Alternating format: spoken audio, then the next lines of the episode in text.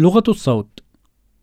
التعليق الصوتي فن قائم بحد ذاته، يقوم المعلق من خلاله بتحويل النص المكتوب إلى صوت معبر يتناسب مع نوع الكلام المقروء، ويعتمد ذلك على عدة أمور أهمها: مخارج الحروف السليمة، مخرج الصوت الصحيح والذي يكون من الصدر لا من الحنجرة، التنفس السليم أثناء القراءة وهو من البطن وليس من الصدر، التفاعل مع النص وإعطاء الكلمات المفتاحية حقها، التلوين الجيد، الوقف والابتداء الصحيح. والتحضير الجيد وفهم النص قبل قراءته أمر مهم جدا لإعطاء الإحساس اللازم دون تكلف.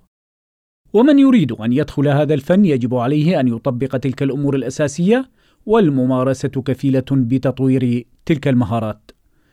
من الأمور المهمة بهذا الفن أنه لا يوجد صوت يصلح للتعليق وآخر لا، بل يوجد صوت مدرب وآخر لا، وكل شخص من خلال التدريب يمكن أن يصبح معلقا صوتيا.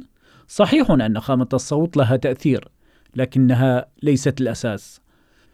أما الذين دخلوا هذا العالم ولم يأخذوا فرصتهم بعد فلا تيأسوا، وحبكم لهذا المجال سيجعلكم تنجحون فيه، وما عليكم سوى التدريب المستمر.